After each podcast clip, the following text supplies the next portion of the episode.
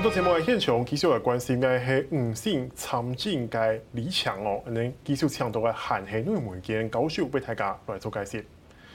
他说一样是这个参政的权利。我们现在来看，刚才是十八岁的年轻人的参政，那现在我们来看的是女性参政的权益。那我要从一个新闻来做开始，就是说，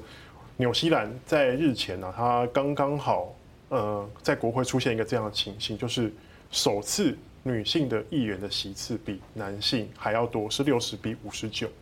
那我们就想，我后来去查资料，发现，哎，纽西兰其实也是很早开始就给这个女性参政的权利，在呃十九世纪末期就已经给了，也是走在很多我们所谓西方老牌民主国家的前面。老师怎么看呢？为什么纽西兰可以给女性这么大的政治参与？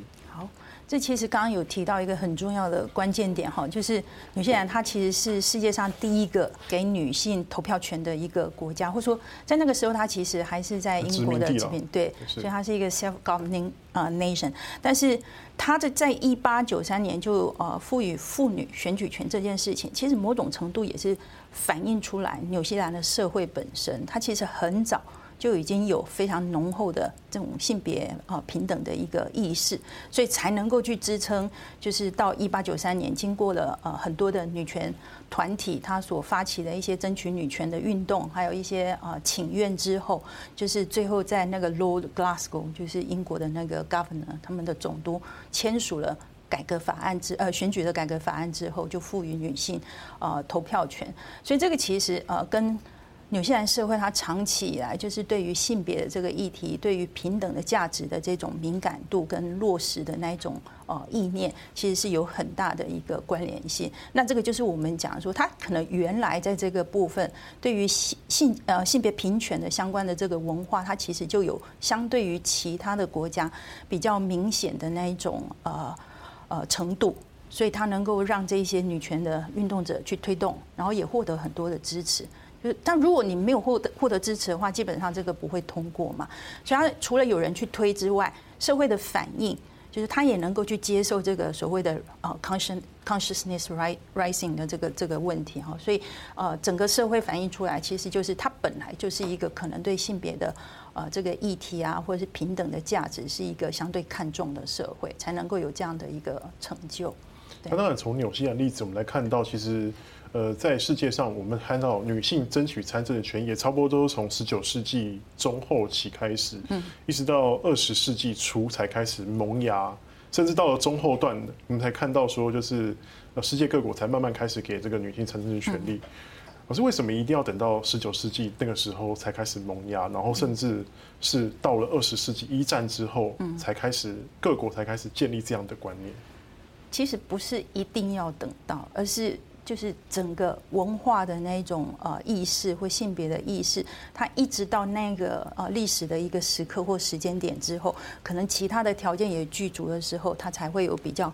呃，大的一个对，就是说，呃，妇女的教育接受教育的程度越来越高，然后相关的女权的那个团体所推的运动，它的一个影响力相对来讲也慢慢的累积。那累积到那个时刻的时候，所有历史条件都具足的时候，它很它很自然就会产生比较大的一个效应。那为什么？就是如果我们讲说，哎，从十十七、十八世纪，其实慢慢就有一些所谓的自由主义、女性主义的这种理论啊，或者是想法的一个出现，然后也有相关的那种啊性别平等的倡议。那为什么经过这么久、这么久，然后才慢慢的在一些民主国家看到，就是真正的呃赋予呃女性候选人或？呃不，女性的投票权，然后让男性跟女性的在这一方面的权益是平等的哈。那其实很大的原因是因为早期，例如说包括呃 Mary Wollstonecraft 或者是 John Stuart Mill 或他的太太 Harriet Tyler 啊没有他们通通都一直在倡议说，女性的能力其实跟男性是一样，所以没有道理说女性不能接受教育，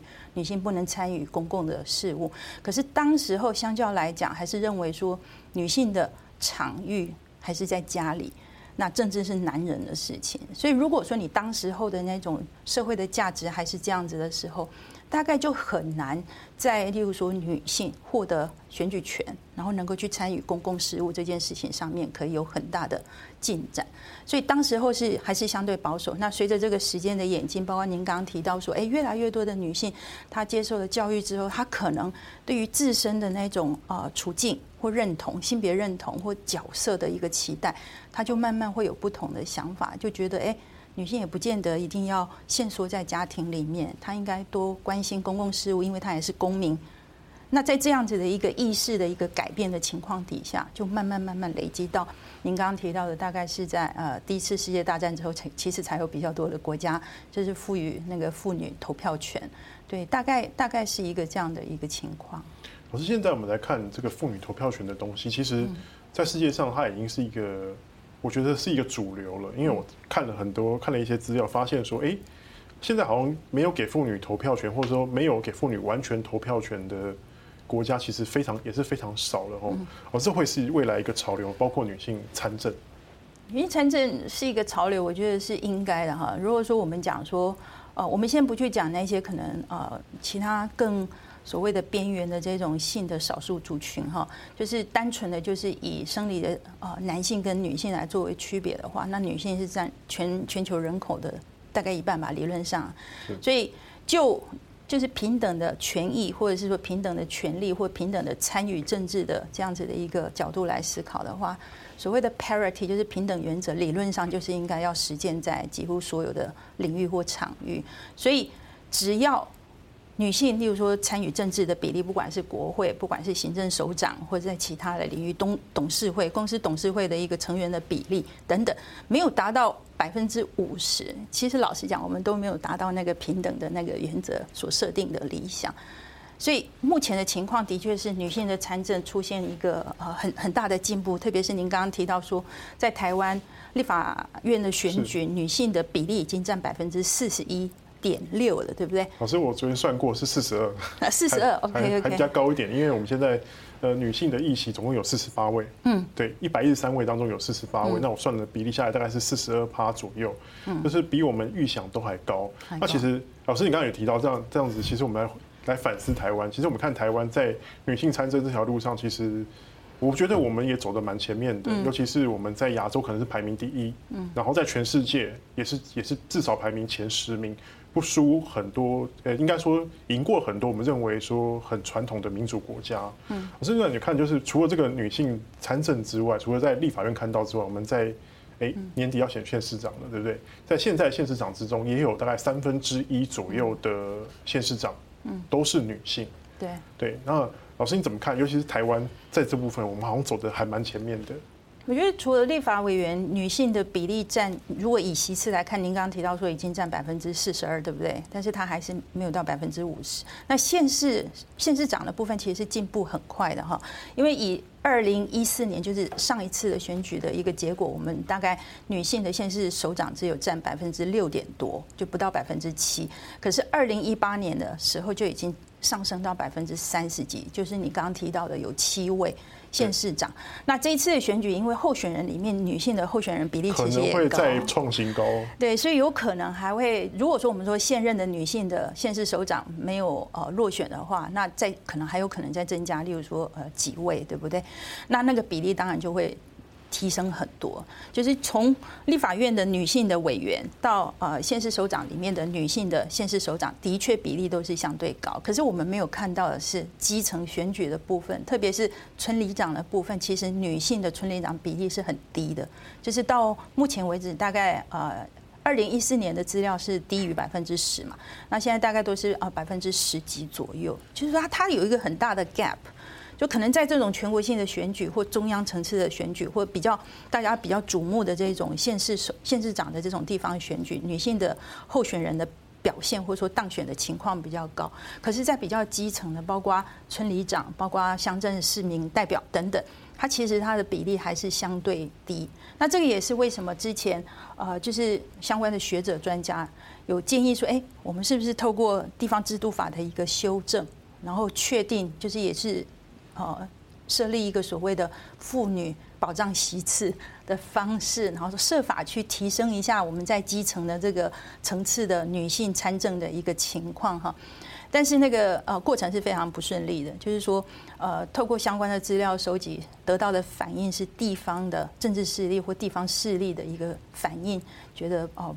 不会很支持这样子的一个做法，所以大概就是短期内我们大概也没有办法看到说呃透过类似呃把妇女保障名额的这种制度把它落实在地方的选举上面，然后设呃设法去提升村里长啊或者是乡镇市民代表的这种女性的一个比例。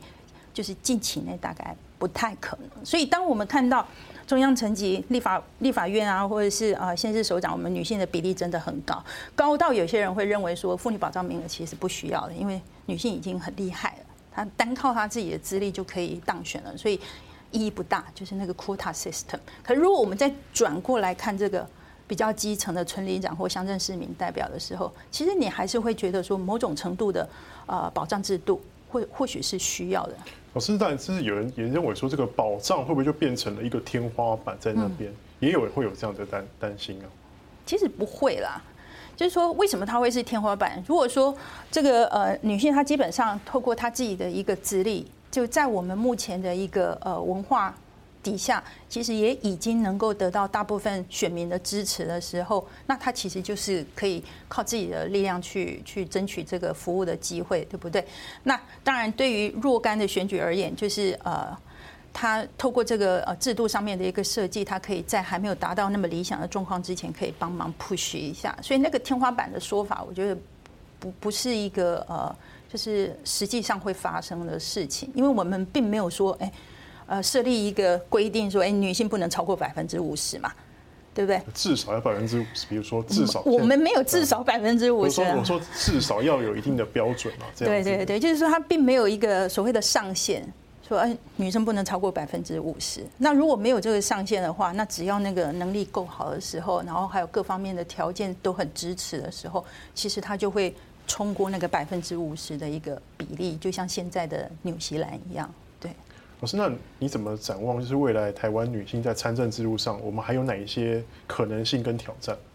这个挑战啊，我觉得对于女性的政治人物而言，哈，她最大的一个挑战，我觉得是来自于我们的呃 文化里面，其实还是觉得呃女性是属于私领域或家庭的哈，所以政治是男人的事情，然后女人的事情大概就是还是要以。呃，家庭照顾家庭啊，小孩子为主。那这个对于大部分的女性来讲，包括我自己这个时代，其实我们还是会有这个心理的压力哈。就是你在事业上，在工作上，你会觉得我可以多贡献一点，然后多服务一点。可是你同一个时间，你也会觉得说，如果我家里的事情没做好的话。那我在事业上的成就，可能永远都会是有一点点小小的遗憾。那这一种心理上的压力，其实对大部分女性政治人物来讲都是真实的哈。所以我们会看到很多很多，我们看到就是那种台面上很多的女性政治人物，她其实是单身、未婚、没有小孩。那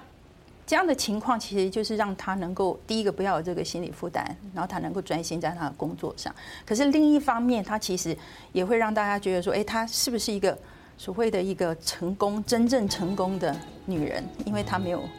小孩、没有家庭，对，所以这个是一个双重的一个压力。嗯，是，好，好，谢谢老师，谢谢。